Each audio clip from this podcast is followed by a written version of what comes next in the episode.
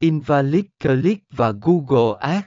Làm thế nào để bảo vệ ngân sách quảng cáo của bạn?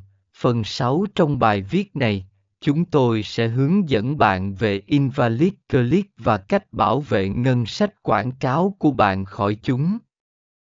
2. Invalid Click Khái niệm và ảnh hưởng A. Định nghĩa Invalid Click Invalid Click, hay còn gọi là những lượt bấm không hợp lệ, là những thao tác bấm vào quảng cáo mà không mang lại giá trị thực sự cho người quảng cáo.